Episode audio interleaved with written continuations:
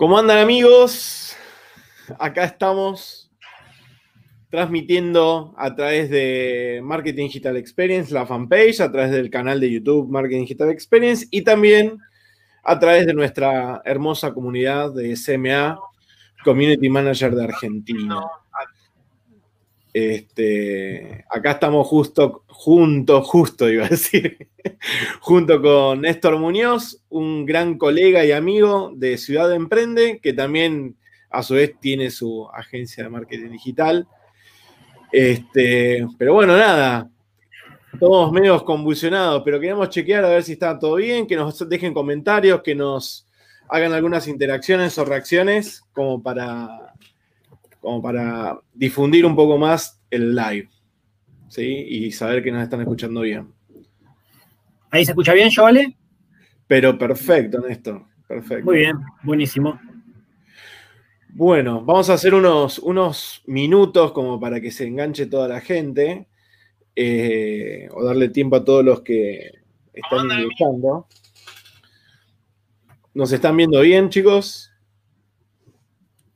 Estoy con la gorra torcida y este es un tema de cámara en realidad. Yo me falta la peluquería. ¿eh? Bueno, a ver, convengamos de que estamos en plena pandemia y, también esto fue un poco rápido, digamos, no improvisado porque lo estuvimos hablando, pero fue un tema como, digamos, bastante rápido. Bueno, ahí los chicos ya nos están comentando, les súper agradecemos. Muma Ángeles, eh, que se ve perfecto, se escucha bien. Hay un par de. Tenemos. Lamentablemente nos dice Facebook User, pero bueno, que se escucha bien, todo perfecto. Vamos a. Lo que les pedimos, si hacen un par de likes, un par de corazones, como para. para como para que la gente que está anotada lo vea. Eh, lo podemos compartir en, en el grupo de Facebook porque suele, ya está, ahí está mi equipo. Listo, ahí mi equipo lo, lo, comparte. Bien, todo un tema. Estamos, estamos metiendo más gente que ayer con Javi Pastor, ya te digo. todo, todo un tema. Pero bueno. Bueno, Néstor, eh, bueno, para que no lo conocen, Néstor, Néstor es periodista. Eh, y la verdad que él viene del. viene. está en nuestro rubro. Eh, pero Néstor también eh, está en todo lo que es el mundo emprendedor.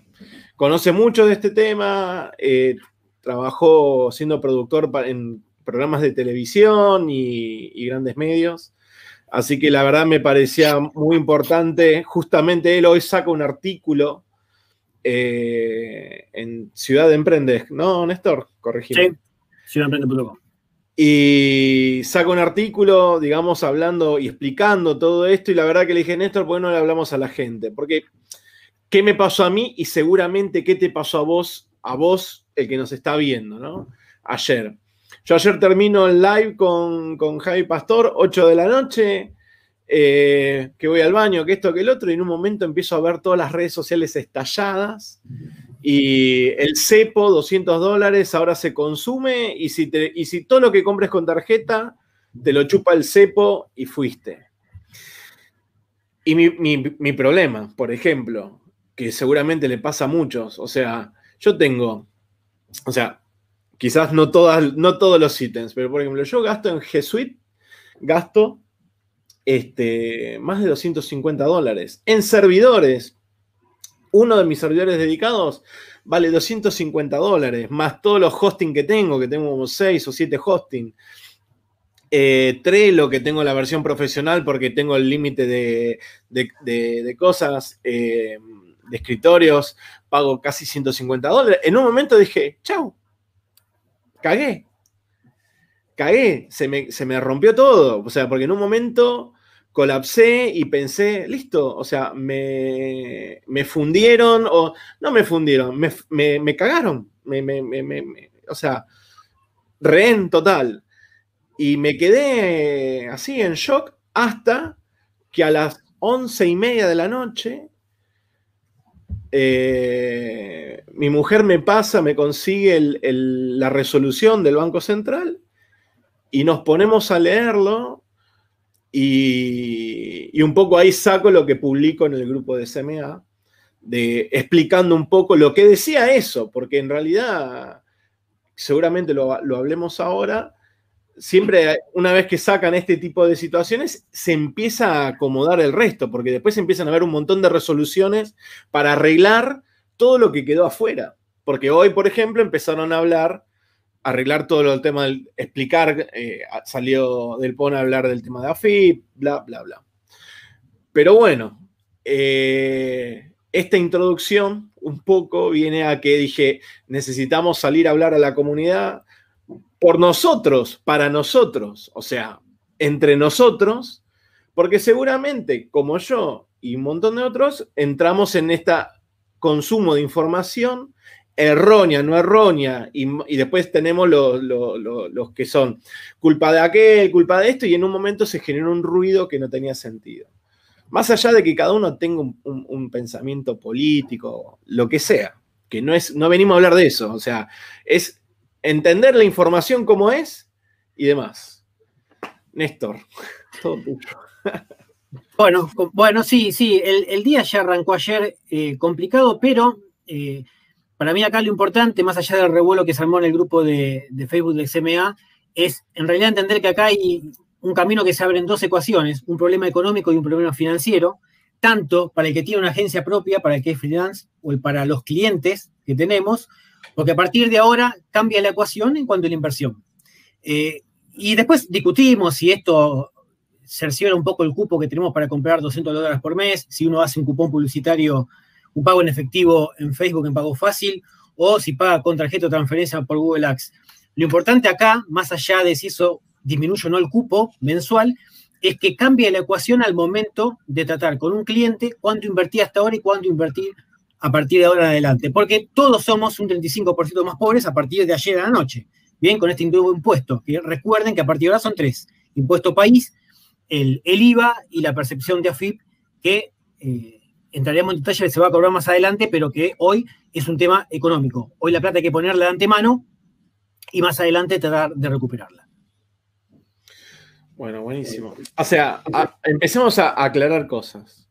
Primero, yo, mi, mi, problema era si yo iba a poder gastar solamente 200 dólares por mes, que eso fue lo primero que entendí. Y es no, o sea, no tengo problemas en seguir comprando y pagar eh, todo lo que yo pago en servicios eh, eh, en el extranjero, hosting, servidores, todas las, herramientas, yo voy a seguir pagando. Esto afecta directamente al que compraba 200 dólares por mes, el famoso dólar ahorro en el banco. O sea, si yo, o sea, yo ¿qué, qué ¿cuál es mi problema? Si yo gastaba o si yo compro hoy o pago, perdón, 400 dólares y quiero ir a su vez a comprar al home banking, lo que sea, los 200 dólares, hoy no me los permite. ¿Por qué? Porque ya los gasté.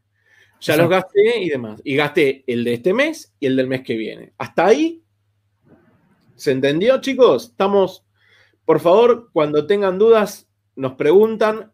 Hay un pequeño delay, pero vamos a tratar de atenderlo. Entonces, eso es lo primero. Significa que yo voy a poder seguir pagando todos los servicios que voy a seguir pagando, voy a seguir comprando todos los servicios que voy a seguir comprando y si viajo o no viajo, voy a poder pagar con la tarjeta. No es que la tarjeta me va a rebotar. Eso es lo primero. Ahora viene, se desdobla en dos cosas.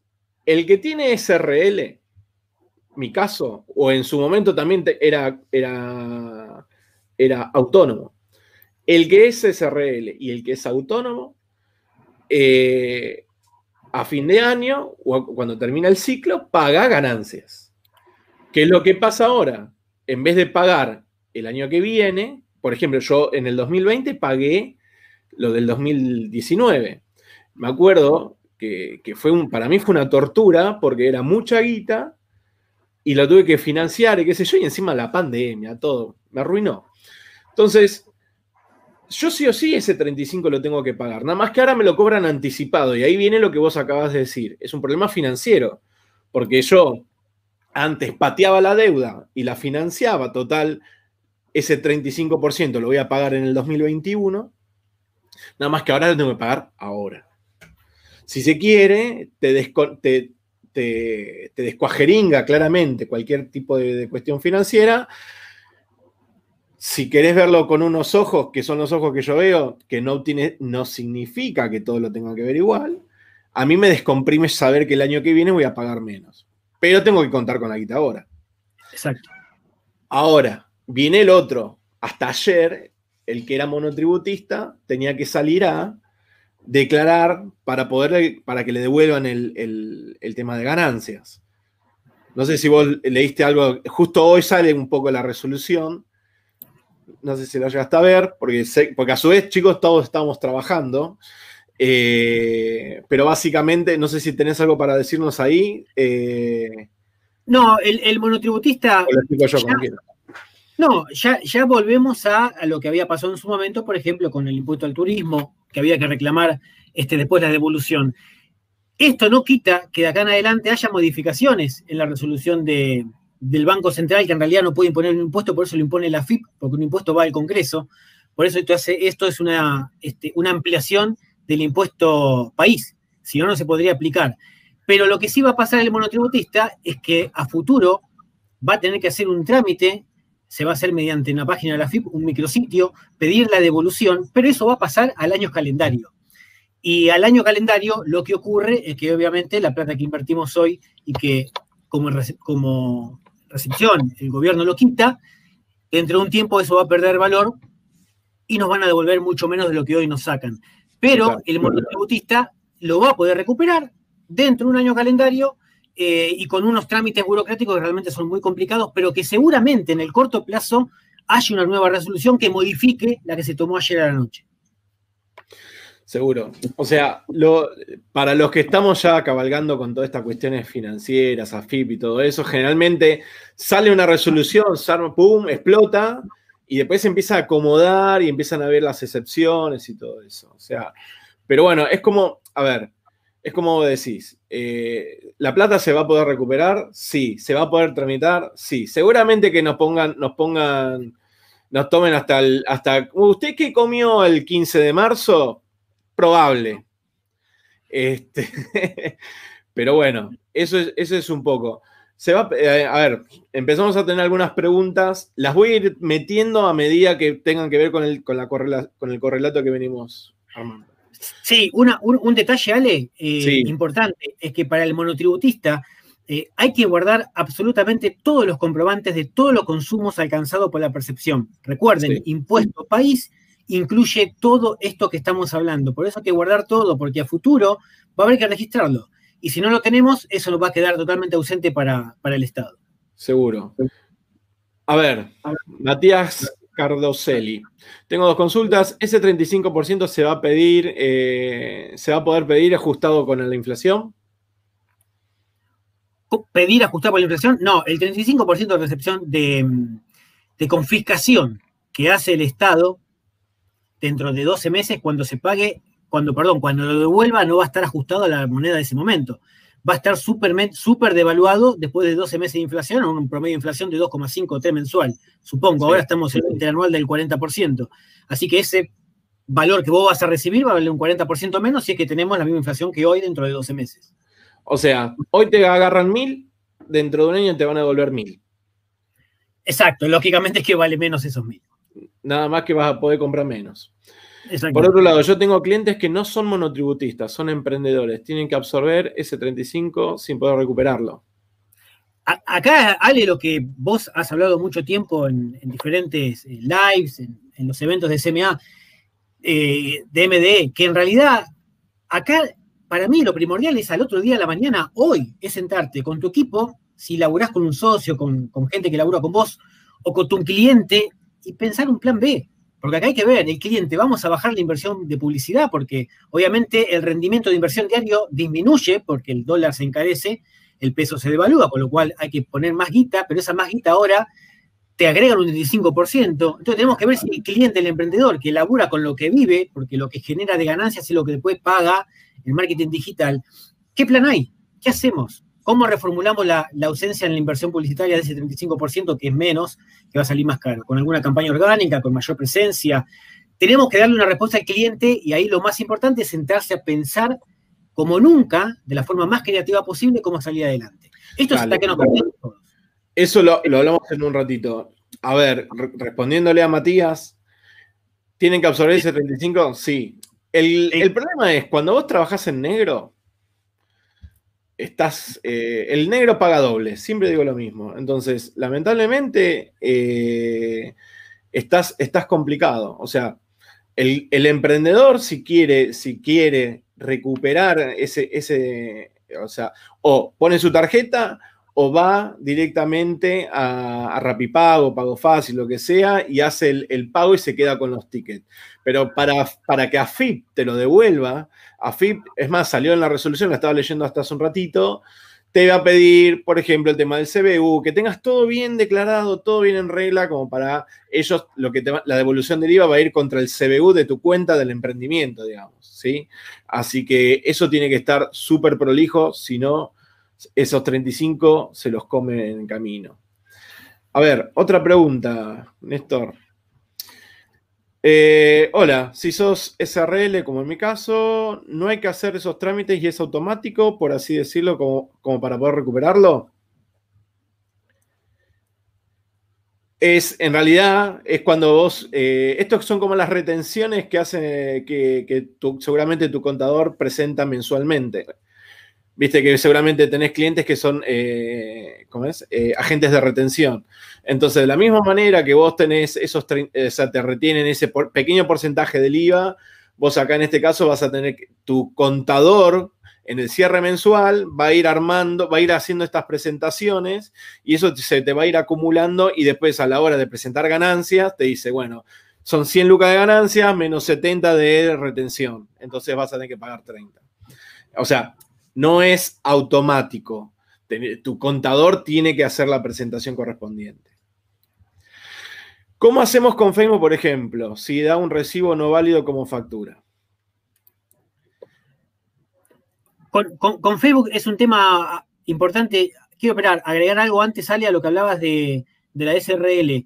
Alguien por ahí también comentaba hoy el tema de, de abrir una SAS, la Sociedad por Acciones Simplificadas que la Inspección General de Justicia había anulado. Bueno, hoy eh, la noticia del último momento es que la Asociación de Emprendedores Argentinas, ASEA, que es la asociación más grande de emprendedurismo que hay en el país, confirmó que se suspenden todas las resoluciones contra la SAS. Esto fue después de una cautelar, esto con efecto inmediato. Obviamente no es el mejor momento para ir a armar una SAS solamente para tratar de evitar el cupo de los 200 dólares, pero eh, para quienes estaban en ese momento averiguando, la confirmación de una SAS es un resguardo también para este, el tema del cupo de los 200 dólares.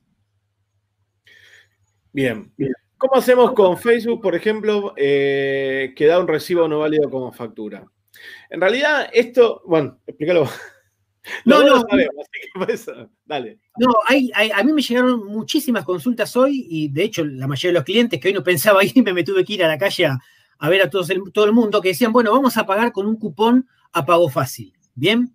Y recuerden que cuando se hace un cupón para ir a pagar al pago fácil, eh, está la posibilidad de poner el quit. Facebook te pide un quit, pero es opcional. Uno puede no colocarlo. Sin embargo, hay una leyenda de Facebook debajo del cupón, cuando uno va al pago fácil o al Rapipago, que dice expresamente que los responsables inscriptos son encargados frente a, a la FIP de abonar el IVA de la Resolución General 4440 de los servicios digitales aquellos que no lo sean o que no ingresen su quit en el cupón de Facebook en pago fácil, se les va a sumar el 21% correspondiente sobre el valor de producto o servicio. Además, a todas las transacciones se le va a sumar el 8% correspondiente al impuesto país, es decir, 29%. Y ahora, por más que no pongamos el quit, va a venir el 35% de la percepción. O sea, en castellano. no hay forma de mil pesos en mi cuenta, en mi cuenta, en una campaña mía tenés que ir con los mil pesos y además calcular los 650 pesos que se te van a deducir en cuestiones impositivas. Perfecto. 650. Los mil van a ir neto a la campaña publicitaria, 650 van a los impuestos. Perfecto. Ahora, yo, yo tengo un cliente que me dice, Ale, eh, o sea, el quit tiene que ser el de la persona que va a recuperar el dinero. Sí. Eso tiene que quedar claro. O sea, si yo quiero recuperar ese 35% que voy a ir a pago fácil, tengo que poner el quit de la persona que va a reclamar. En este caso, si es el emprendedor, ¿sí? O si es, en este caso, no me acuerdo era, quién era que lo preguntaba mucho más arriba. ¿Sí? Si era un emprendedor que estaba en, o sea, que no estaba del todo legal, digamos, el que quiere recuperar el 35 tiene que aparecer, poner su quit. ¿Ok? Bien, vuelvo. ¿Cómo hacemos con un que da un recibo no válido? Ese es un tema de los contadores. Lamentablemente hay contadores que lo saben pasar y hay otros contadores que lo, o sea, que lo saben declarar y otros contadores que no lo saben declarar. Hay contadores que tienen mucha experiencia y te lo bajan de ganancias, digamos, o de, retenciones. El hecho de, justificarlo como un costo o lo que sea. Eso ya es un tema más del contador. Eh, ya no es un tema, ya es un tema que a nosotros nos, eh, por así decirlo, nos excede. O sea, sí o sí el contador hace en la presentación, hay, no sé cuáles son, la verdad, yo no soy contador, hay una, mm, un ítem a la hora de declarar y puede poner la factura, digamos, del costo. No sé si querías decir algo, Néstor. No, no, no, e, e, es eso, tal cual lo acabas de decir. Bien. ¿Qué papeles debemos guardar los monotributistas?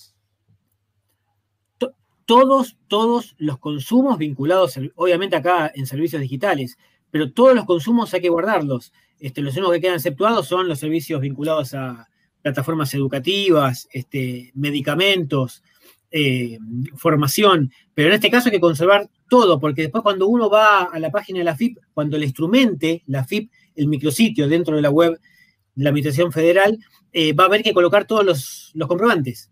¿Eh? Y es la única manera de certificar que lo gastamos. Perfecto.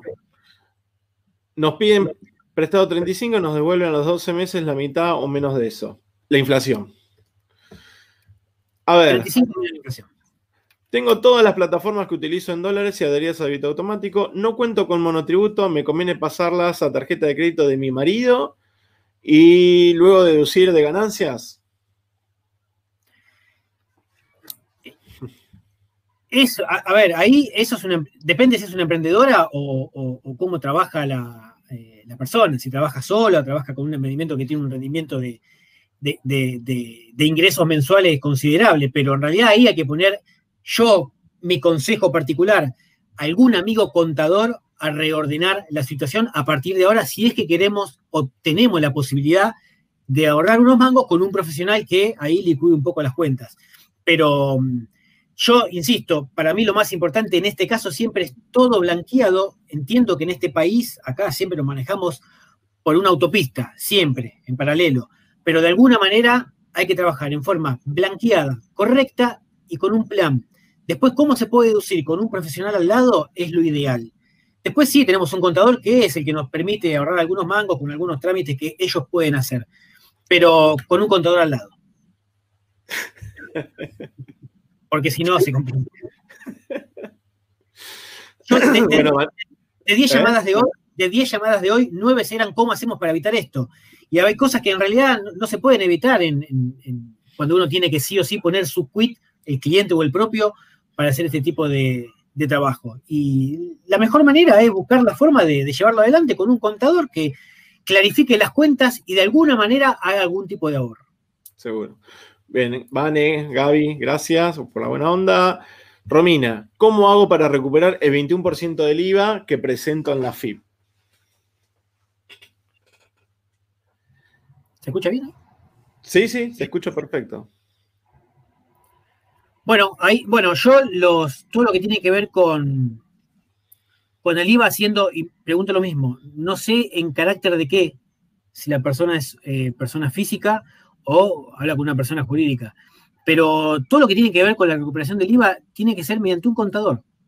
¿eh? Con, un contador con un contador logramos, primero, tener en cuenta, eh, tener en orden todas las cuentas, poder estar sujeto a que dentro de 12 meses o en el año calendario de la tributación de AFIP podamos rendir todo sin que quede nada pendiente y sobre todo, es lo que decía, por ejemplo, el contador con el que trabajamos nosotros, es dentro de cuatro días o un mes, la FIP puede sacar una nueva resolución. Con lo cual, todo lo que vos tenías pensado hacer cambia. por eso hay que estar prevenido con alguien a mano que más o menos tenga información contable, porque contador este, nosotros no somos, y poder obrar en consecuencia de la mejor manera. Seguro. A ver, Romy, siempre el tema es eh, cuando vos presentás si sos responsable en cripto o sos eh, autónomo lo que sea, este, como siempre digo, o sea, es compra-venta, o sea, vos consumís tanto de IVA, achicás tanto de IVA de lo que se te consume. Pero bueno, eso, eso con un buen contador te asesora y, como siempre a veces digo, vivís el 21% de descuento.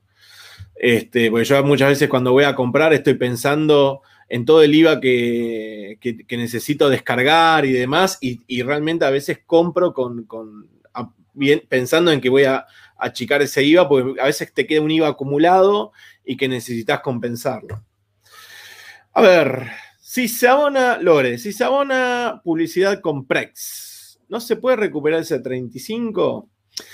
Acá con el tema de las tarjetas eh, paralelas, por así decirlo, como Pioneer y, alguna que otra que no están del todo blanqueadas y nosotros no tenemos nada blanqueado y toda esa historia, la realidad es que nos te, obliga a o resignar ese 35% o llevarlo todo un canal legal. No sé vos, Néstor, ¿qué, pensás? No, lo que, voy, lo que yo voy a decir seguramente no va a, gustar, pero yo lo llevo al canal legal. Eh, si no lo llevo al canal legal, lo hago con una persona al lado que me asesore en cómo no llevarlo al canal legal. Pero yo lo llevo al canal legal, blanqueado y como corresponde. Y en base a eso tomo una decisión para mí y para el cliente.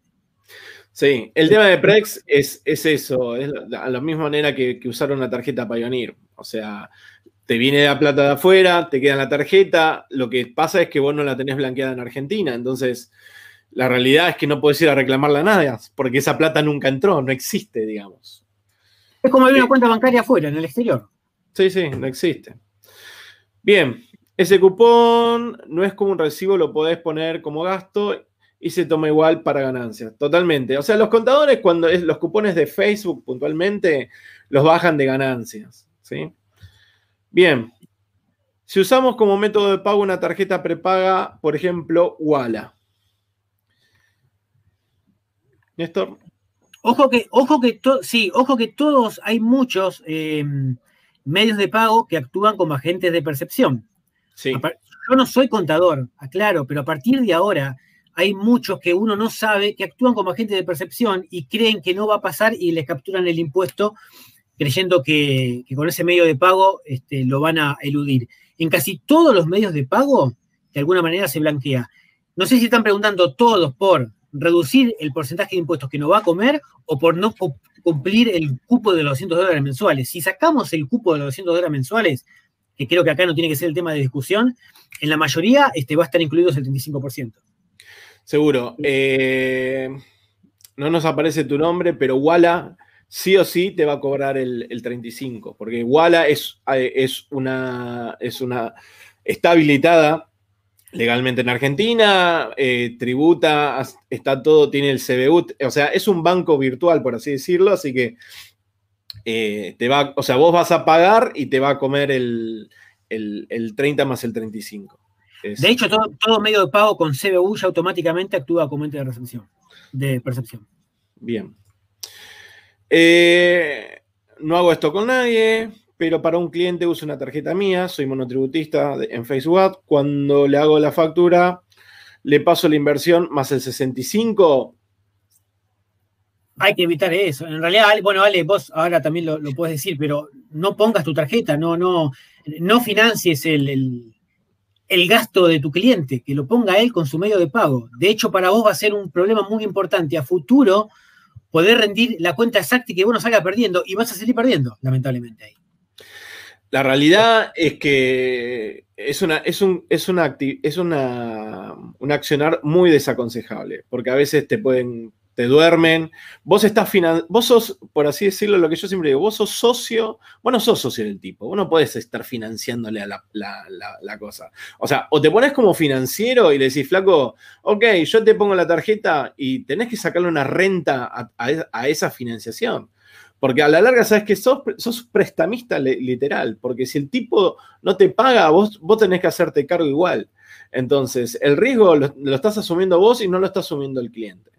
Te puedo dar mil ejemplos prácticos de, por qué nunca poner la tarjeta de, situaciones, pero no viene al caso ahora. La realidad es que eh, no le tenés que facturar el 65, sino te tenés que cubrirte financieramente, porque eso después vas a pagar impuestos, vas a pagar un montón de otras cosas, devaluados, o sea que tenés que recuperarte, porque vos a la larga estás pagando el dólar. Entonces, hay que cubrirse bastante bien.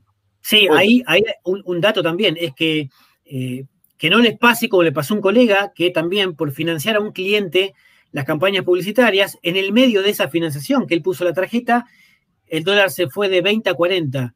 Y después, cuando le fue a reclamar al cliente, che, escúchame, el dólar se fue al doble y yo te estoy financiando las campañas publicitarias, no le dio más bola y tuvo que poner toda la plata a él.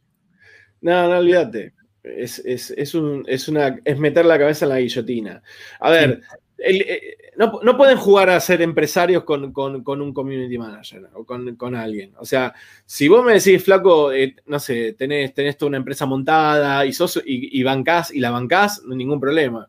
Pero ¿sabes qué? Cuando vos vayas el fin de semana al supermercado a pagar con la tarjeta, no podés, no podés gastar todo porque tenés un pedacito que tenés que financiarle a tu cliente. O sea, es una cosa loco. Mientras tu cliente está con su tarjeta de crédito libre, digamos. No, eso no, va.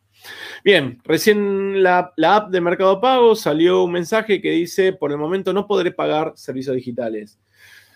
Todos ahora están ajustando todo, a la resolución nueva. Todas las plataformas están ajustando a la resolución nueva. Así que, que ahora está todo parado, está todo suspendido, ni siquiera para comprar los famosos 200 dólares o lo que te quede por comprar pero están todos ajustando, porque están todos desarrollando todo el proceso de desarrollo de la aplicación, del, ajuste de la fórmula y la ecuación, y también la integración para el control de la FIP, claramente, más mercado pago. Así que te, diría que mercado pago va a destrabar antes que Walla y antes que cualquier otro, me parece. Eh, ¿Qué más? O sea, todo esto con la tarjeta, con las tarjetas prepagas, entiendo. ¿Qué más? Yo soy monotributista y la tarjeta que uso es de mi vieja. ¿Se puede después deducir de ganancias? No. No, directamente no. Porque está a nombre de tu mamá. Este, la madre, tu mamá tendría que hacer reclamo. Acá me, apuntan, la que lleva adelante los números. Este, sí, claro, el titular, el titular, del medio de pago es el que hace el trámite después en la fin. Lo recuperas, Micaela, lo recuperas con tu eh, CF deriva. ¿Qué sería CF deriva? Eh, pero tenés que ser responsable inscripto. CF del IVA. Ah, no, ahí corrigió. DF del IVA. Eh, declaración fiscal. Bien, están respondiendo, se están respondiendo entre ellos. Y nosotros estamos tomando todas las preguntas así a, pleno. ¿Nos conviene pasar a dólares nuestro trabajo? Eh, María Ángeles, la realidad es que, sí. A ver, las plataformas eh, pagan en. Vos podés. A ver, vos, por ejemplo, Facebook. Vos, Facebook, podés ponerle en la moneda que vos quieras y te sientas cómoda. Pero Facebook siempre te va a cobrar en dólares desde Dublín. ¿Se entiende? Entonces, por más que vos pongas eh, en, la moneda que quieras, siempre se te va a cobrar en dólares. Ahora, hay una realidad. Yo siempre digo, siempre recomiendo lo, mismo en mis cursos. Digo, metan todo en dólares. Porque no hay más, no hay tipo más habilidoso que el argentino para, para pensar en dólares. Y el argentino piensa en dólares, dólar oficial, dólar blue, dólar, todas. Tic, tic, convertimos rápido. Y la verdad es que si vos estás, tenés todo en dólares y, le llegás a pifiar en una coma, en un cero, lo que sea, rápidamente te vas a dar cuenta. En cambio, si tenés todo en peso, a veces se te complica. A ver, reformulo. Soy la dueña del administrador comercial y monotributista. Mi vieja paga la publicidad. Eh, ¿Eso después se lo devuelven? Si hace el reclamo a ella, sí. Walla te cobra el impuesto país y ahora te va a cobrar el, 35. A ver, si está adherido a tarjeta, ¿hace falta poner el quit en algún lugar? Por ejemplo, manejo la cuenta de un hotel, está adherida a una tarjeta a nombre del dueño, en la factura sale el ID de la cuenta nomás. Eh, ¿Querés contestar la voz? No, no, está, está sí, no, Bueno, esto es, eh, Muma, el dueño seguramente le, lleva, le llevará los resúmenes de tarjeta al, contador, con, a veces con el cupón no fiscal de, Facebook y el contador hará, hará, las presentaciones. Así que ahí no hay, no hay, no hay chance de poner quit si hace todo con, tarjeta. Eh, a ver, vamos a ver un par de preguntas más. Siempre Walla me tomó, siempre Walla me tomó el extra del primer impuesto. No veo por qué Walla no cobraría el 35. Walla va a cobrar el 35, todos van a cobrar el 35. Lo que sí, lo que venía pasando ahora, incluso hasta hace poco, es que algunos bancos, en vez de cobrar el 8%, eh, el, cobraba el 30% en total de percepción, por ejemplo, cuando uno hacía una campaña publicitaria y el banco debería cobrar el, el, 8%. Y algunos sí cobraron un impuesto mayor y eso había que llamar al banco, reclamar, pero muchos bancos hacían el vaya y pase a ver si pasaba. Claro. Hijos de su madre. Bien. Hola. ¿Qué hacer con los servicios que uno revende? BPS, hosting, etc. ¿Hay que trasladar eso al nuevo costo? Y la realidad es que sí. A, ver. En realidad está dentro de tu estrategia. Néstor, dale, dale vos.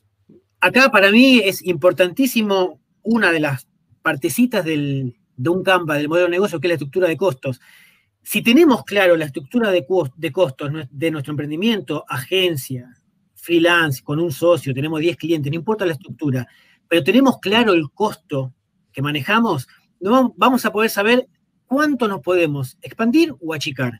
Y vemos si le trasladamos eso al cliente o no. Obviamente vamos a pagar más el hosting, la plataforma de mail marketing, todo lo que sea un consumo en el exterior, lo vamos a pagar de más. Después tenemos que ver en cuanto a los costos internos, cómo van.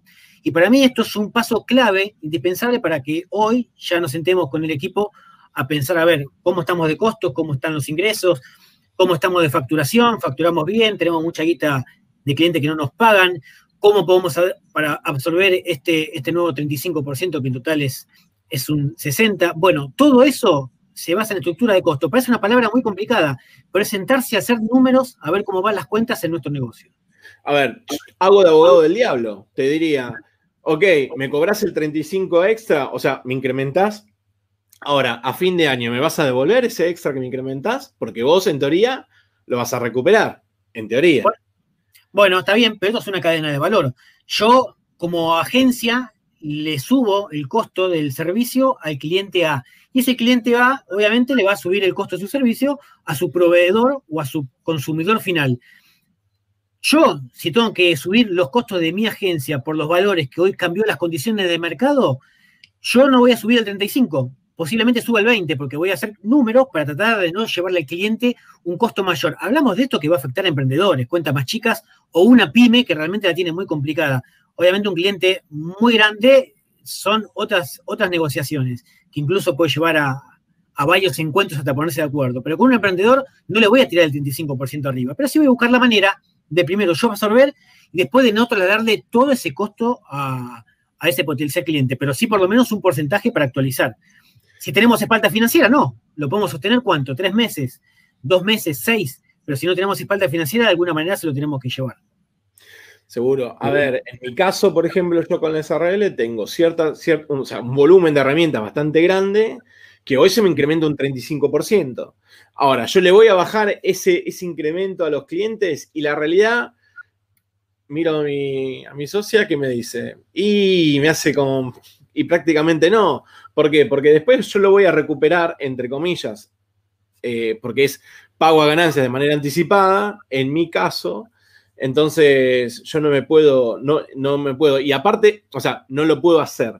Y por otro lado, este, en algunos casos, me imagino que es jugarse mucho, porque un 35% es mucho, es, o sea, es un ajuste como importante, digamos, ¿no? Más que a su vez del otro lado tenés al cliente que a su vez va a tener que poner también 35% eh, más en las campañas. Hay ahí un paréntesis que se puede hacer, es que vos no le, podés no trasladar el 35%, pero así es el, así es el cálculo de la inflación mensual a los 12 meses, y hasta hoy tuvimos de acá para atrás, 12 meses para atrás, 40% de inflación, en adelante, supongamos que tenemos 35, dividámoslo por 12 meses y le cargamos al cliente el porcentaje de inflación mensual, porque a los 12 meses lo vamos a recuperar.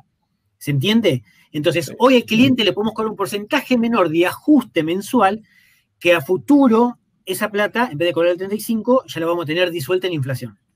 Bueno, a ver, me lo vendiste. Me lo vendiste, pues ¿sabes por qué? Porque yo puedo decirle a mi cliente, porque, a ver, tan, mi cliente sabe de que yo soy el principal impactado. Entonces, decir, che, mira, me están cobrando un 35 más, vamos a hacer esto. Yo no te lo voy a trasladar a vos, pero sí ajustemos mensualmente. 3%, 2,5. Exacto. Bien, me gustó, está buena esa. ¿Eh? Sí. Eh, a ver, para que se me escaparon un montón de preguntas. ¿Dónde estoy? A ver, si estoy adherido, esta ya la contestamos.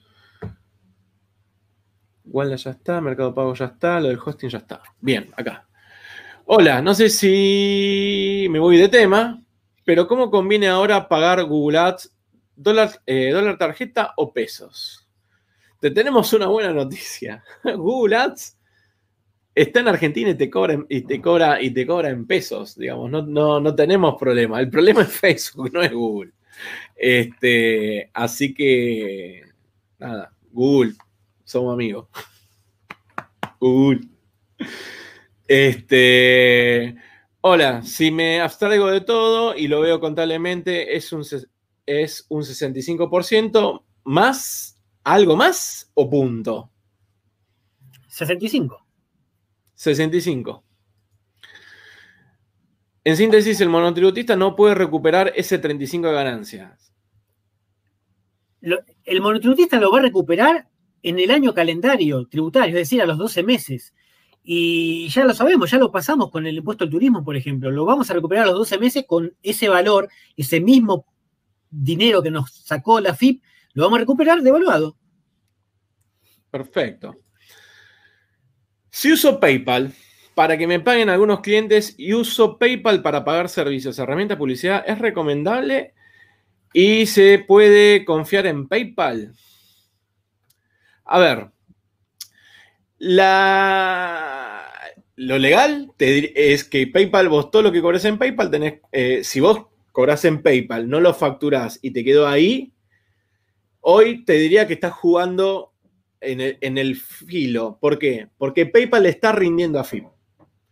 Entonces, lo que dice AFIP es, todo lo que vos cobres por cualquier plataforma, o sea, por PayPal, tenés que especificar, tenés cinco días para especificarlo. Y eso es bajarlo al banco. Muchos no lo hacen, son montos chicos, AFIP siempre tiene como una especie de línea donde de acá para abajo no juega nadie, pero eh, eso no siempre es así.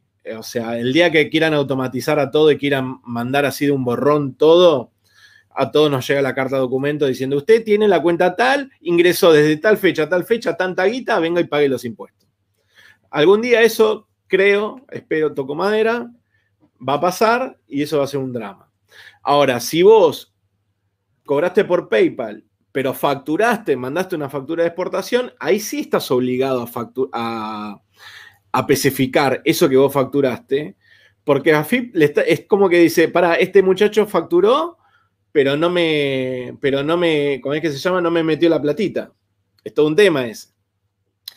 Ahora, suponete que no facturaste y que la tenés en el limbo, eh, vos vas a poder cobrar y pagar servicios o lo que sea, pero asegúrate de que no esté traqueada, o sea, que no sea un PayPal argentino. O sea, hay un montón de variantes como para tener eso, para tener eso, si se quiere, regulado. No sé, eh, Néstor, si querés tirar algún centro. Este que es primo tuyo. salvo, que utilice el, saldo de PayPal para, pagar cosas que están dentro del limbo, sí, no hay problema, pero después no después lo va a tener que... Una factura de exportación es un servicio que tiene que estar tributado, no, no queda otra. Después en algún momento te vas a encontrar con que eh, hagas, pidas un préstamo o te hagan una transferencia y se te van a deducir de tu cuenta bancaria mágicamente X plata porque el Estado decidió hacerlo ya que no lo hiciste antes. Sí. Lo hacemos por vos, no te preocupes. Yo cobro por vos. Sí. Lorena, volviendo al tema presupuestos, ¿ustedes pasan índice dólar eh, especificado, hablo de honorarios o directamente en dólares? A ver, yo paso de las dos. Dependiendo del tipo de cliente y la envergadura del cliente y el riesgo del cliente, paso o especificado o paso con paso especificado. A veces tomo dólar futuro. El dólar futuro en Argentina es un raro. Y, y ¿cómo es que se llama? Y, lo otro es que a veces sí, eh, cotizo en dólares. Cuando tengo mucha, mucha estructura de costos que es toda dolarizada, por ejemplo, yo tengo herramientas de SEO, de esto, del otro, todo, todo dólar, dólar, dólar, dólar. Y lo paso en dólares. Este, a ver, yo creo que hay que romper un poco el tabú del tema de cobrar en dólares y después a la hora de que te paguen, te, lo conviertan a pesos. Los clientes están acostumbrados a pagar en dólares. la mayoría de los clientes tienen Netflix, tienen un montón de servicios dolarizados. El tema es que a veces nosotros nos agarra como una especie de pudor a la hora de, cotizar en dólares.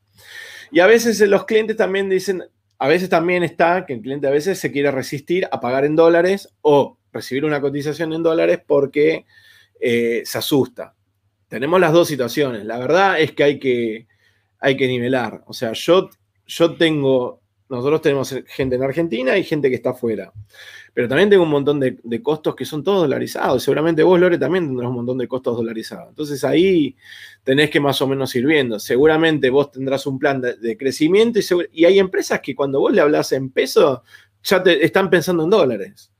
Eh, así que yo trato, trato siempre de pasar en, dólares o cubrirme en pesos como para si llega a pasar alguna devaluación o algo, eh, estar mínimamente cubierto y tratar de perder lo menos posible. No sé, Néstor, vos cómo haces con tu agencia. Sí, no, exactamente igual, porque para mí eso siempre depende de la magnitud del cliente y, por ejemplo, al tener lo mismo, muchos los insumos y las aplicaciones, membresías que tenemos en dólares, cuando entra un cliente, a ese cliente le utilizamos todas las aplicaciones y membresías y herramientas que utilizamos en dólares, bueno, ¿cuáles? Esas cuales se las sumamos al presupuesto y ahí sale el número final. Pero a un emprendedor, a una pyme que está en el Gran Buenos Aires, que tiene 10 empleados y que la está piloteando, no le voy a dolarizar con un dólar futuro, que es un instrumento timbero total.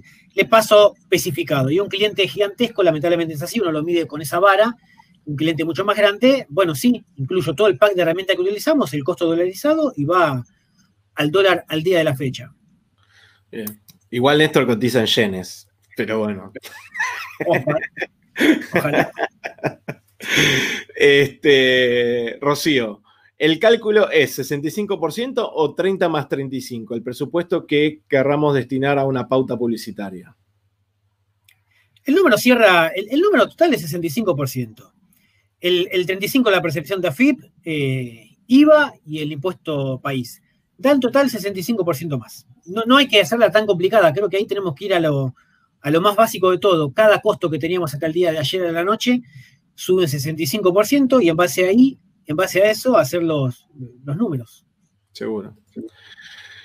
Tarek, muy, muy útil este tipo de charlas, gracias. Gracias a vos, Tarek, por estar. Suscríbanse, chicos, suscríbanse al canal, todos los que están en el YouTube este, vayan suscribiendo.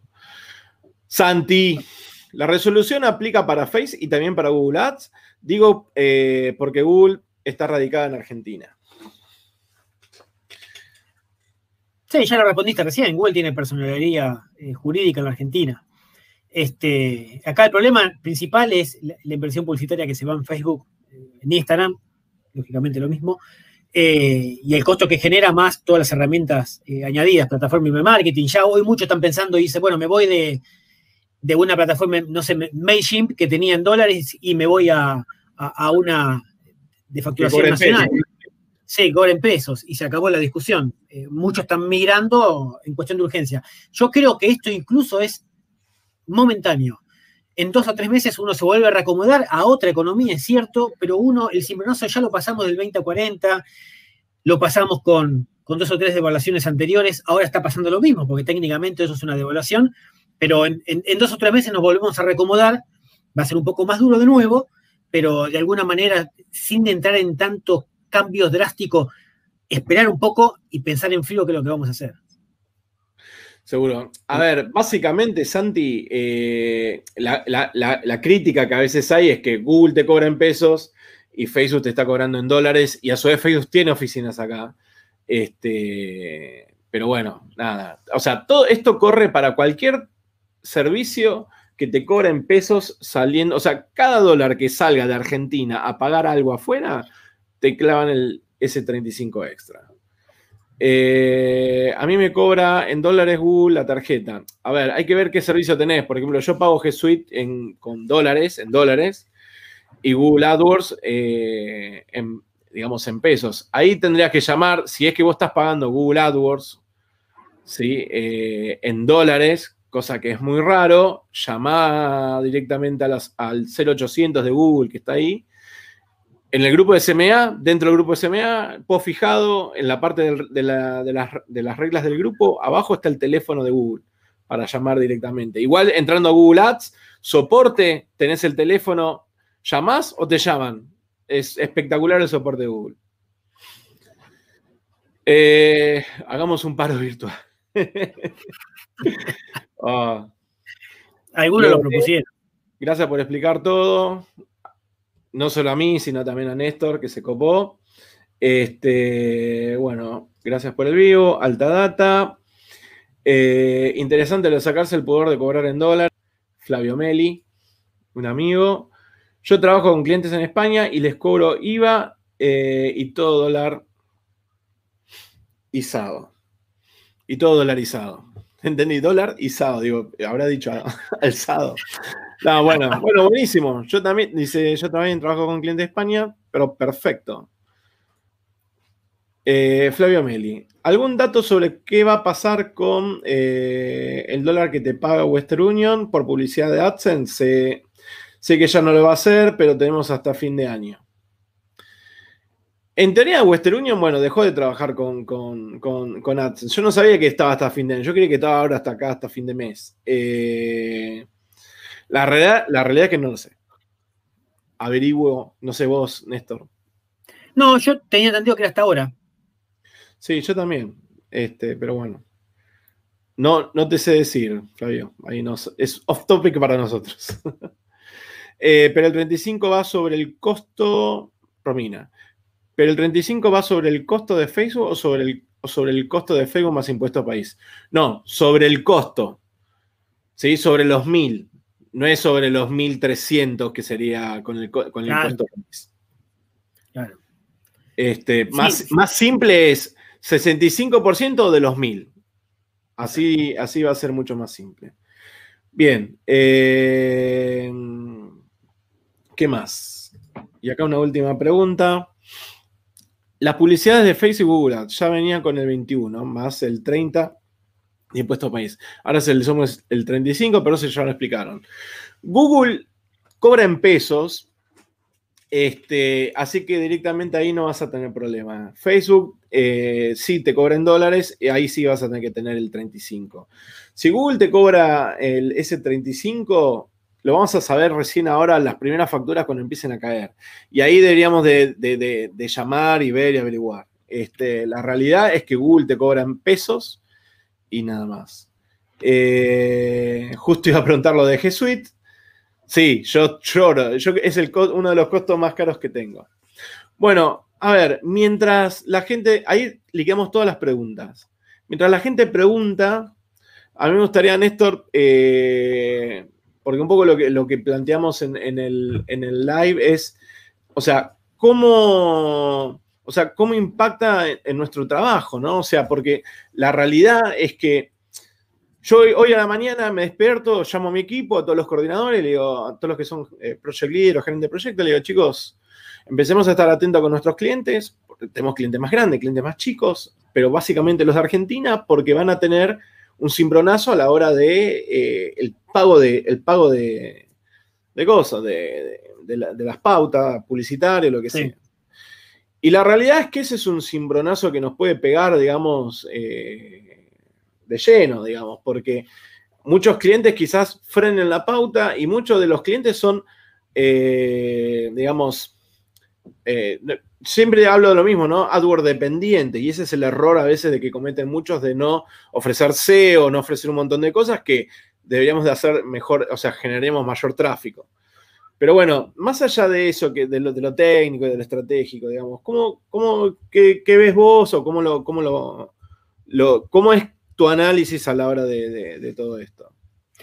Yo cuando mm, hoy me fui, yo ya tenía que sacar el permiso de circulación como cualquier otro, y hoy no tenía pensado salir. Y cuando pasó la noche me llegaron tres mensajes, hoy a la mañana un par más, todos clientes. Y le digo a, mi socio, eh, escúchame, tenemos que ir a hacer un RAI con todos los clientes, sentarnos a hablar y explicarle cómo podemos seguir de acá en adelante. Porque lo primero que van a hacer muchos es bajar la pauta publicitaria o reducirla técnicamente. Entonces acá pensamos dos, dos escenarios. Uno, el cliente que no tiene tanta estructura, que realmente trabaja con lo que genera cada mes, posiblemente paralice la pauta o gane menos, invierta menos y te den de baja como cliente. Y está el que tiene más estructura y sigue adelante. Uno, como comunicador, yo que hace 20 años estoy en, la comunicación, lo primero que digo es, no se te ocurra bajarte del caballo. Acá hay que seguir pautando y estando, porque hay muchos que se pueden bajar, con lo cual tenemos que estar, porque hay otros que no van a estar. Y vamos a ganar un poco más de visibilidad. Pero el impacto que van a tener en un porcentaje mayor de inversión publicitaria, que es un 75% más, invierten 1.000 y hay que pagar 1.650, para mí es clave, sacando lo técnico, sentarse con cada cliente particular, teniendo en cuenta la estructura que tienen y pensar, bueno, a partir de ahora tenemos que aplicar una estrategia que equipare, compense lo que no vas a poner en pauta publicitaria, si es que no lo va a poner. Porque hay clientes que lo pueden hacer. Pueden seguir depositando plata, incluso con este 30, 35% más. Pero el que no lo puede hacer, hay que darle la herramienta. Estamos obligados como profesionales en marketing digital a darle un plan B. Y ese plan B puede ser, como acabas de decir vos, SEO, compensar con otras campañas de otras plataformas, puede ser incrementar campañas de... Entiendo que muchos son AdWords dependientes, muchos son Facebook dependientes, pero hay que darle un plan B. Ese plan B técnicamente lo conocemos como la palma en la mano, cada uno con su cliente. ¿Bien? ¿Qué relación hay? ¿Cómo trabajan? ¿Cómo es mes a mes? dónde invierte más, por qué camino se puede ir, pero está claro que va a haber un retroceso en la inversión en las pautas publicitarias. Lo que no tenemos que permitir es que eso sea un cliente que se caiga, porque aquí ese cliente que se está por caer hay que darle una solución. No depende de nosotros, porque nosotros también al mismo tiempo estamos complicados con los costos que se suben a partir de hoy. Pero hay que darle una, una solución y un plan B. Ese plan B lo tenemos que definir mano a mano con el cliente, hoy mismo o mañana y no dejar pasar el pánico. El pánico escénico de la primera semana con todo esto es fundamental, porque hay muchos clientes que realmente se asustan y son de paralizar todo. Parame las campañas, parame las pautas. En realidad hay que pensar un poco en frío, insisto, yo digo lo mismo, hacerse un café, sentarse, pensar y bueno, a ver cómo seguimos a partir de ahora. Totalmente. Sí, a ver, yo creo, yo siempre hablo de, eh, a ver, entonces, este, este, este tiempo, en, los lives en las entrevistas que, me hicieron, siempre explico lo mismo. El gran error de las empresas fue desconectarse de su público. ¿Sí? Y el, o sea, el desconectarse de su público significó, es, arranca la pandemia, en esta crisis que nadie sabía qué carajo iba a pasar, dijeron, bueno, paro la pauta y veo qué va a pasar. Hicieron la plancha. Eso es hasta entendible nosotros como, personas, pero nos, hemos tenido muchos clientes que vimos la oportunidad donde muchos clientes se retiraban o la competencia se retiraba de mi cliente y nosotros fuimos hacia, hacia a, buscarlos, digamos, y copamos el mercado. Entonces, siempre digo lo mismo, o sea, el cliente potencial que está buscando comprar un producto o un servicio, si está escuchando tres, cuatro opciones y en un momento esas dos de esas tres opciones, dos desaparecen, uno va, me agarro hipo, como siempre, uno va al que te está hablando. Entonces, eso es un, error estratégico. Y por otro lado, lo que yo siempre digo, están en, unidades dentro del grupo de CMA y también el canal de YouTube. Vean la serie de, de todos los videos de SEO de que el, gran problema es que mucha gente no le explica o no les vende el SEO y cuando eh, nosotros históricamente siempre fue SEO SEM. ¿Sí? SEO-SEM, SEO-SEM, SEO-SEM. Y el SEO-SEM tiene un porqué, que es para no ser eh, AdWords dependiente o pauta dependiente. Bueno, podés tener, vos no podés traccionar clientes o depender de la atracción de clientes a golpe de plata. ¿Sí? Ese es un error estratégico también, porque para algo está el posicionamiento. ¿Qué pasa con Google? ¿Qué pasa con Facebook? Nunca, vieron que cuando dicen, bueno, eh, ¿cómo hago para estar en el 100% de las búsquedas? Y tenés que poner, no sé, 270 mil pesos porque cada clic vale, vale 27 pesos y tenés N cantidad de búsquedas, por ende, 27 por tanto son 270 mil pesos. Entonces, nadie lo tiene. Entonces, vos siempre estás, tus clientes siempre están en un 1, 2, 3, 4% de las búsquedas. Ahora, ¿qué pasa si yo tengo un sitio posicionado? No solo me llevo, estoy, si estoy dentro de los tres primeros, me llevo el 75% del 100% de las búsquedas. O sea que si hay 100.000 búsquedas, me puedo, llevar, me puedo llegar a llevar 75.000 búsquedas. Claramente, al principio, uno paga el abono de SEO y está acá abajo, pero en un momento los clics, en un momento los clics orgánicos es impagable financieramente por, por, lo que sería Google AdWords. Por eso muchas veces el que hace buen SEO en un momento deja de hacer campañas pagas. ¿Por qué? ¿Por qué? ¿Por qué? Porque el, eh, SEO me genera, no sé, 70 mil clics por mes cuando pagar 70.000 clics en, un, en una campaña de AdWords es inviable financieramente. ¿Sí? Entonces, eso es un error. Vuelvo, insisto, los invito a ver los videos que están en el grupo de SMA, en la parte de unidades, toda la parte de SEO o en el canal de YouTube. Ese es, esa sería como, digamos, eh, parte de la, estrategia a la hora de, de, armar, digamos, un poco el coso. O sea, si viene un cliente y me dice, che, eh, yo no quiero pagar más. nosotros tenemos un cliente que, invierte casi medio millón de pesos por mes. Este, o sea, no creo que el tipo tenga problemas. O sea, no te digo el tipo vaya a poner un 35% más, sino que creo que va, que se le va a achicar un poco el costo, va a achicar un poco, digamos, su, su performance, pero nada más. No le va a impactar, digamos, de lleno. Pero el que pone poca plata, 5 mil pesos, 3 mil pesos, y ahí está medio complicado. Sí, yo ahí, Ale, te agrego una cosa que para mí es clave, que estamos a 16 de septiembre y estamos por entrar en el último trimestre del año, con salida de pandemia y fiestas que están por, en un mes ya empezamos a ver las góndolas con productos de Navidad.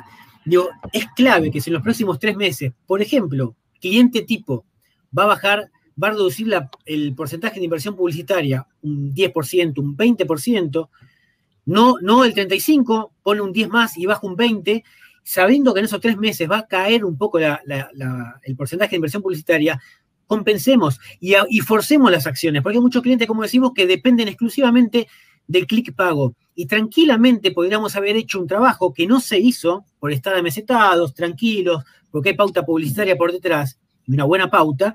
Eh, exacto. Y esto a veces impone a la fuerza que el cliente y la agencia o el emprendedor o el freelance empiece a trabajar otras acciones el SEO, el email marketing, que sigue teniendo una tasa de efectividad enorme, el correo electrónico, pese al avance de todo lo, de todo lo demás.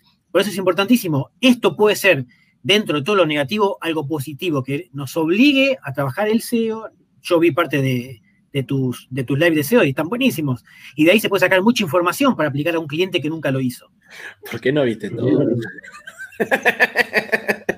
Ahí Santi, sí, ahí justo Santi nos aclara. Dice, cuidado con los porcentajes, no se suman. Sí, lo explicamos recién.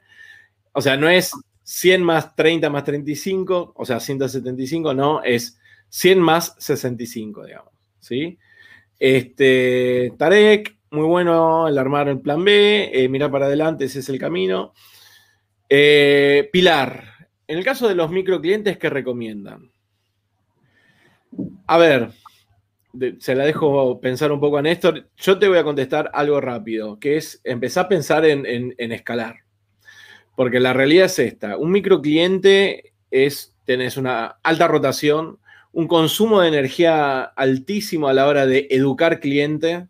Y yo te puedo asegurar de que vos, cuando escales de cliente a un cliente mucho más grande, se te va vas a hacer exactamente el mismo trabajo técnico, el mismo, o menor, porque ya el cliente, el cliente no te va a venir con pedidos de quiero 10 historias por día, 5 no sé qué, hablemos, hagamos sorteos, tiremos garrapiñada. Eh, no existe. O sea, es, eh, no te va a estar whatsappeando todos los días. Y, y, y los contactos, y, y, y, eso también se reduce, no, existe. Entonces, lo primero que te voy a decir es armarte una estrategia para empezar a escalar. Eso es lo primero. Y el tema de los micro, microclientes son, yo creo que son los eh, peor eh, o los más complicados ahora. La realidad es esa. O sea, un microcliente que, que, justo Néstor lo dijo recién. O sea, el tipo que apenas factura para vivir, para subsistir al mes y está muy complicado. Esa, esa es la realidad. O sea, de la misma manera que yo cuando agarró, salió la pandemia perdí todo lo, todo lo que era mi vertical gastronomía, nos sentamos uno por uno y tú fue, Ale, te quiero, nos vemos en Disney. No sé, Néstor, ¿qué tenés para decirle a Pilar? No, yo, eh, Pilar, agrego una pequeña anécdota que me pasó con un amigo, de, un amigo de la infancia que tiene un local, un comercio en la calle. Y me decía, bueno, ¿qué hacemos? Porque yo tengo la guita justa. Yo con lo que vendo del local saco un porcentaje y en vez de llevarlo a mi hijo a, algún lado, comprarle un regalo, lo invierto en publicidad. Digo, bueno, escúchame, hagamos un camino paralelo. Ahora, con ese microcliente que uno cuando arranca con el tiempo lo va dejando de lado porque son muy volátiles, está medido que un promedio de rotación de tres meses puede durar un cliente muy chiquitito, cuatro, y se cae y vuelve uno de nuevo. Este, siempre la búsqueda de un cliente un poco más firme que tiene que ver con la estructura que tiene detrás, es el nicho que nosotros vamos a apuntar y elegir. Pero hablando de un microcliente que hoy tiene un comercio a la calle, esto le complica las cuentas, bueno, a ver, tenemos la posibilidad de, por ejemplo, no sé, tenés poca inversión para Facebook Ads, bueno, vamos a My Business, eh, no sé, pongamos más, más posteos, subamos 10 imágenes o 15 por semana, que mejora muchísimo las estadísticas subiendo las imágenes a My Business. Démosles herramientas pequeñas, concretas, que los ayuden. Planifiquemos, planifiquemos tres meses de trabajo. Van a ver cómo con planificación vamos a poder trabajar con un microcliente mucho mejor, pese a tener menos guita para invertir en publicidad. Después vemos que el microcliente va a quedar de lado apenas escalemos. Obviamente eso va a depender de cómo uno, a dónde apunte y qué nicho de cliente quiere perseguir. ¿eh? Pero, pero creo que está claro que es el más perjudicado porque es el monotributista. Y, bueno, y ahí hay que ver bien cómo seguir. A ver, ante momentos de incertidumbre, lo que se necesita es liderazgo. ¿Sí? O sea, la fórmula de matar la incertidumbre es liderazgo. Cuando pasa lo de la pandemia, sale el presidente y habla y mostró liderazgo y todos nos quedamos como tranquilos. Dijo, muchachos, estamos todos acá, a casa. Y todos, por así decirlo, quedamos como tranquilos. Ahora, en este caso, nosotros somos los, los, los responsables de calmar a nuestro cliente. Acá lo hablo mucho en los podcasts, básicamente, que es la actitud que nosotros tenemos ante el cliente. ¿Somos empleados del cliente o somos consultores del cliente? Y esa es la diferencia que está en que seas, pases, rotes, tengas rotación de clientes. ¿sí? Está mal tener un cliente de dos o tres meses y te estás matando y juntando y buscando y siempre teniendo otros clientes, otros clientes. Eso es, eso digamos, eh, está mal. O sea, el que, el que vive eso se tiene que parar y decir, bueno, para, ¿por qué? Y el por qué es porque a veces la gente no tiene resultados. El cliente que tiene, yo siempre digo lo mismo, si vos le das resultado al cliente, el cliente no te deja. Esa es la ley máxima. ¿Sí? Así. Si el cliente tiene resultado, el cliente no te deja. Primero, grabátelo a fuego. Entonces, ok, ¿cómo llego ahí? En el cómo llego ahí es que vos tenés que tomar liderazgo. No puede ser el tipo que te diga lo que necesita, porque el que sabe marketing somos nosotros, no el cliente. ¿Sí? El tipo puede saber un montón de cosas, lo que sea. Para lo que voy es, él se tiene que quedar a su negocio y nosotros conectar el negocio con los, clientes potenciales. ¿Ok? Ahora, nosotros tenemos que sentar con nuestro cliente y decirle, bueno, mira, el escenario es este. Somos consultores, no somos, no tenemos que ir como con, el, ¿y qué quieres que hagamos? ¿Y qué podemos hacer? ¿Y qué? No, sumiso no, somos, tenemos que tomar control y decir, bueno, mira, este es el escenario. Vos lo que venís invirtiendo, ahora se te va a incrementar esto vamos a lograr esto. O sea, vos le mostrás y él saca sus números, sus cuentas y verás si lo puede bancar o no, o lo que sea, Pero vos también, como dice Néstor, el plan B, o sea, bueno, tenemos esta y esta es la alternativa. O podemos hacer esto, o podemos trabajar esto. Sí, podemos invertir acá, podemos invertir allá, podemos hacer algo de Google, si es que corresponde hacer Google. ¿sí? No se olviden que la intención de compra está en Google, no está en Facebook. Entonces, digo, tenemos como ciertas variantes a la hora de trabajar. Y el otro, el otro tema es este, darle estas alternativas. ¿Queremos hacer SEO? Trabajemos Google, eh, Google My Business, SEO local, lo que sea. A ver, ahí tenemos una preguntita. ¿Creen que es posible, eh, crees que es, ah, creen que un posible panorama es la mayor consideración de trabajo a freelancers en el exterior? Si estás con ganas de, buscar trabajo en el exterior, es una posibilidad. Hoy se busca mucho mano de obra barata acá. Eh, está claro que no creamos que nos van a pagar fortuna un mexicano o en España o en Suecia. Eh, te van a pagar sabiendo con la información que hay al valor de acá, un poco mejor quizás. Pero para mí, si estás arrancando o estás en alguna etapa de cambio, consolidate acá y después anda a buscar clientes afuera, pero no es la panacea, ¿eh? clientes afuera, a mi criterio, no sé, Ale, eh, no te garantiza este, que vayas a trabajar por mucho más ingresos que, con los de acá. No, a ver, eh, yo creo que hay varios mitos ahí. El, ¿Trabajar para el exterior? Sí, trabajar para el exterior. Para Estados Unidos, para Australia. Ya está. a ver, el español que te está buscando quiere pagarte lo que vos no vas a querer cobrar.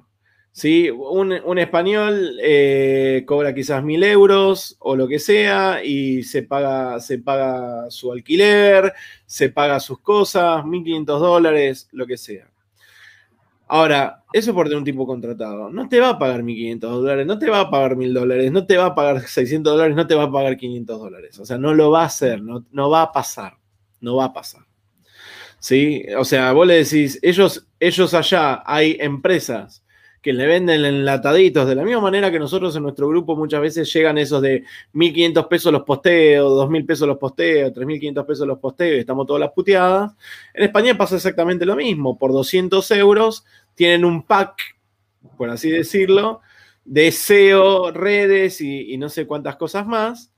Eh, entonces, cuando dice, ah, 200 pago en España, bueno, me voy a Argentina y voy a pagar 50. Entonces, eh, nada, ese es, ese, ese es un tema. O sea, no es que es y sale. De la misma manera como te digo esto, también te digo de que hay un pequeño porcentaje que sí es, es respeta el valor agregado que vos sos capaz de darle, pero para eso tenés que estar como posicionado, decir, ok, valgo esto. En Estados Unidos, un, community manager cobra de sueldo quizás, ellos en Estados Unidos pagan 15 dólares la hora. Ese es el, sueldo eh, McDonald's, o sea, el, raso. O sea, estamos hablando de 3 mil y pico de dólares al mes. Entonces sí, ahí vas a poder quizás pagar, sacar un abono de mil dólares, pero no es lo mismo New York que, que, Miami, Florida o todo lo que es eh, California, costa este de Estados Unidos, donde hablan todos castellano. Y hasta sabes que te van a pagar porque el tipo, el yankee es muy pagador, o sea, ¿no? el tipo es de palabra, ¿viste? El, todo lo que es el mundo anglosajón, nada que ver al mundo habla hispana. Pero, este, nada, sí que vas a buscar en el exterior eso. Y hay empresas que no están acostumbradas a, trabajar con, extranjeros. Me pasó, yo tengo clientes de México, sí. Tengo clientes de Estados Unidos, sí. Tengo clientes de España, sí. Pero cuando yo me, digo, bueno, busquemos más clientes acá, esto es lo que yo te acabo de contar. Tenés ese porcentaje, ¿viste? O sea, eh, a mí me han contactado empresas muy, muy grandes de México y, parte de la charla dice, estamos dispuestos a probar de trabajar con alguien de afuera de México. Perfecto. ¿Y con quién trabajas? Con de tal empresa, de tal lugar. O sea, es como que dijeran, eh, vivo en Argentina, vivo en Ushuaia y trabajo con alguien de Jujuy. Y si no te reunís tampoco. O sea, e, el mismo problema, eh, o sea, eh, no, pero hacemos videoconferencia. Y le digo, conmigo también. Ah, en Argentina podemos hacer. Y sí, podemos hacer videoconferencia. Pero bueno, viste, es como que esa traba mental, porque hay que educar a, cierto sector empresario donde podés trabajar remoto y que te pueden pagar. Y el otro problema que a veces es que no se quieren meter en el quilombo de hacer transferencias al exterior. Eso también es, un, condicionante. Por eso a veces cuando dicen, ¿y cómo puedo cobrar en el extranjero? Y empiezan, criptomoneda, que esto y el otro. Le digo, muchacho, o sea, esa gente que está hablando de eso no tiene idea de lo que está diciendo. Porque vos, vos sabés lo que es de cuánto te costó ganar un cliente en el exterior, explicarle que entre una plataforma de criptomoneda y que te pague, que no sé qué, que el botón, que no sé. Chino. Invendible. Eh, José Tibaldo, Sofía, gracias, que ahí aparecían Facebook User. Yo hago anuncios por Face e Instagram. Siempre con tarjeta, siempre uso tarjeta de crédito. ¿Puedo pagar por pago fácil? Leí también que se puede cargar dinero a la cuenta. Help. Todo tuyo, Néstor. Sí, tranquilamente, pago fácil, rapipago, haces un cupón, este, pones el, valor que querés depositar para la campaña publicitaria y le tenés que sumar ahora el 65% a ese valor. Si vas a depositar mil pesos, para que hagas una campaña por mil mangos, tenés que depositar mil más 650, porque 650 te lo van a capturar y los mil te van a quedar neto. Si depositas mil solamente, te van a quedar solamente 350 pesos. Acordate que tenés que poner eh, tu quill, o sea, perdón, tu quit para poder recuperar ese 35% este, y hacerte ese 35%. Si no te dejan cambiar el, método de pago, por, lo general no te dejan, vas a tener que crear otra cuenta publicitaria y, hacer el trámite. ¿Ok? Bueno, eh, no sé si quedó alguna duda, no sé si Néstor te quedó algo en el tintero como para dar, para aconsejar. Sí, para mí esto es una oportunidad importante, más allá de todas las pálidas que nos estamos comiendo, de, de, una vez por todas empezar a darle a los clientes un servicio un poco más integral, pero más integral de verdad. Que dejemos de vender los paquetes de posteos, que dejemos de vender, está bien que uno se puede dedicar al posteo, otro se puede dedicar a SEO, otro se puede dedicar a email marketing, cada uno tiene una especialidad, una expertise, un background importante, pero hay que dar un poco un servicio más integral, porque ahora donde eso se ve, hoy el cliente va a agradecer mañana de cuando nos sentemos con el tipo y como dijiste vos, sale, te llamo, te voy a ver y nos juntamos a planificar estos tres meses que están por venir, el tipo va a agradecer y vos como empresa o como emprendimiento o como agencia, tu nombre se va a revalorizar, que le puedes ofrecer algo integral. Los posteos necesarios para tu comunicación, la pauta necesaria para tu campaña, el SEO necesario para tu web. Tu web está bien posicionada, tu web está óptima, hay 20.000 herramientas, pero hay formas de ofrecer un servicio más integral y hoy eso vale más que nunca para salir de la venta del paquete de posteo dos o tres por semana y salir del clic pago dependiente. Para mí eso es importantísimo. ¿eh? Que sirva de esto a la fuerza, como siempre digo, que las cosas a veces hay que forzarlas para sentarse y pensar estratégicamente cómo manejar una marca, un servicio, un producto de acá a los próximos tres meses. Eso para mí es, es clave. Seguro. A ver, chicos, vuelvo. ¿Se acuerdan qué nos tatuamos acá en el pecho? Cliente con resultados no te deja. Bueno, tenemos que liderar esto. Tenemos que sentarnos al tipo y explicarle lo que necesita. Nosotros somos, los que medimos la temperatura de, la calle y le decimos, esto es tu camino, este es el camino. Si ustedes son unos zombies y actúan como zombies y se comportan como zombies y, les mandan un WhatsApp y, tipo, y ustedes hacen, ahí estamos en el horno. Estamos en el horno. O sea, es, muchachos, eh, hola, ¿cómo estás? Estoy, estoy metiéndome de lleno con, todo este, con toda esta historia, las novedades, qué sé yo, te llamo después. Punto. Anticipar. Anticipar, porque piensen, piensen, piensen en esto. Ustedes son dueños de un negocio. Sienten que se le está cayendo el, el mundo a pedazos. Lo mejor que podés escuchar del otro lado es un tipo, una voz segura de lo que va a decir, segura de lo que te va, te va, que te va a ayudar y vos vas a, apoyarte. Esto es cuando tenés algún quilombo médico y te agarra, viene el médico y decís, ¿te desplomás con el médico? Bueno, es exactamente lo mismo. Nosotros tenemos que apoyar, o sea, tenemos que ser el soporte psicológico de nuestros clientes, porque ahí es donde vos te ganás, digamos, la confianza del tipo y te digo, el tipo sabe que con vos va a tener salida, porque si vos sos parte del problema, te elimina. Si vos sos parte de la solución, sos el mejor enemigo del mundo. ¿Sí? ¿No les pasa a ustedes con algunos clientes, ¿sí? De que son como muy buenos, se confunden y son, se consideran hasta casi amigos. Y esto es porque tienen resultados. Y el resultado también te genera todo ese vínculo de decir, puta, con Néstor me va a estar yendo re bien. ¿Me entendés? Entonces, eso es lo que ustedes tienen que tratar de lograr del otro lado del cliente. Tienen que, tienen que transmitir, piensen, vamos al marketing. ¿Qué es lo que en este momento tiene el cliente? Dolores. ¿Cómo resuelvo los dolores? ¿Sí? Hoy, ¿cuál es su principal dolor? Incertidumbre. Ok, entonces, ¿cómo puedo trabajar? Con confianza.